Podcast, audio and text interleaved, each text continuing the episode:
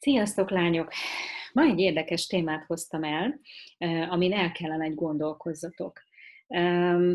A kérdés az az, hogy vajon te kezdő, elkezdeni szeretsz jobban dolgokat, vagy befejezni szeretsz jobban dolgokat? Mit gondolsz, hova tartozol?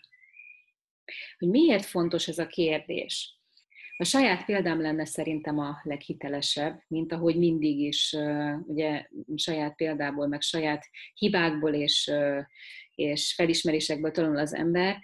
Én, én iszonyatosan kreatívnak tartom magam, és nagyon-nagyon szeretek álmodni új dolgokat.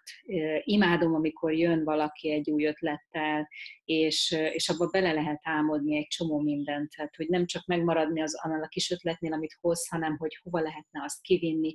És ez, ez rettentő jó a, a kreatív embernek tartom magam, tehát amiben én erős vagyok. És ez, a, ez az energia, ami nekem van, ez, ez az eszencia, ez segít ahhoz, hogy, hogy, hogy, hogy egy indító energia legyen, egy, egy, egy robbanás abban, hogy el tudj indulni. És, és, ez, és ez nagyon előnyös.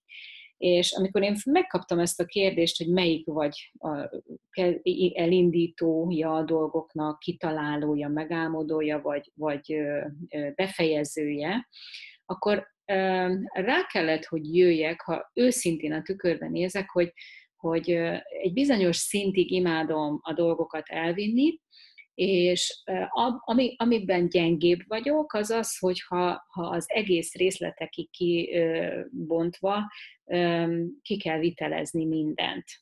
És amikor erre így először, először így nem, nem nagyon ö, voltam erre büszke, hogy úristen, hogy mi az, hogy ö, csak ezt a részét ö, tudom jól csinálni a dolgoknak, de aztán engedélyt kaptam, és zöld lámpát kaptam arra, hogy nem mindenki olyan típus, aki szeret a pici, apró kivitelezési részletekkel foglalkozni, viszont vannak olyan emberek, akik igen. Tehát vannak olyanok, akik nem tudnak, ö, nem tudnak ö, vizionáriuskodni, meg nem tudnak kreatívan megálmodni, de ha kapnak valami feladatot, hogy figyelj csak, ezt ettől eddig vidd el, szabad kezet adok, akkor ők pont abban jók, hogy lebontsák napról napra, vagy hétről hétre egy olyan formára, ehető formára azt a projektet, amely, amely, amely már megvalósíthatóvá teszi a dolgokat. Tehát ha elgondolkoztál, eh, ha, ha, ha megpróbáltad belőni magad, hogy hova tartozol, az üzenetem az nem az, hogy, hogy egyik jobb, mint a másik, mert mindkettőnek nagyon nagy jelentősége van. Viszont a lényeg az, hogy tudd, hogy hova tartozol, és csak azért, mert ö, ilyen inkább indító vagy, vagy álmodozó vagy, és kezdeményező vagy, csak azért ne maradj benne a halogató státuszban, mert nem tudod befejezni a dolgokat, mert minden kifolyik a kezeid közül. Ha ilyen vagy, ha az egyik oldalon állsz, és te egy ilyen vagy, akkor keres magadnak egy olyan társat, aki befejezi a dolgaidat. És lehet, hogy ketten együtt nem, nem dupla akkorát tudtok teremteni, hanem a te ötleteiddel és az ő megvalósító energiával tízszer akkora dolgot tudtok teremteni.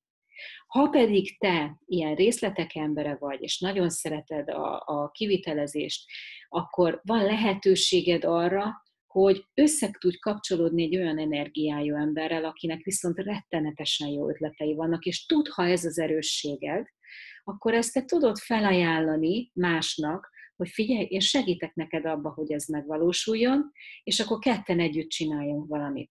Tehát igazából a, az, a, a tanácsom az az, hogy használd ki a kapcsolódási lehetőségeket, és ne válj halogatóvá, vagy tökéletességre törekvéve, azért, azért meg kezdeményező vagy, ne halogass, hanem lépjél, kapcsolódjál másokkal, és csináljátok, lépjetek, cselekedjetek ahhoz, hogy, ahhoz, hogy meg tudjátok valósítani az álmotokat.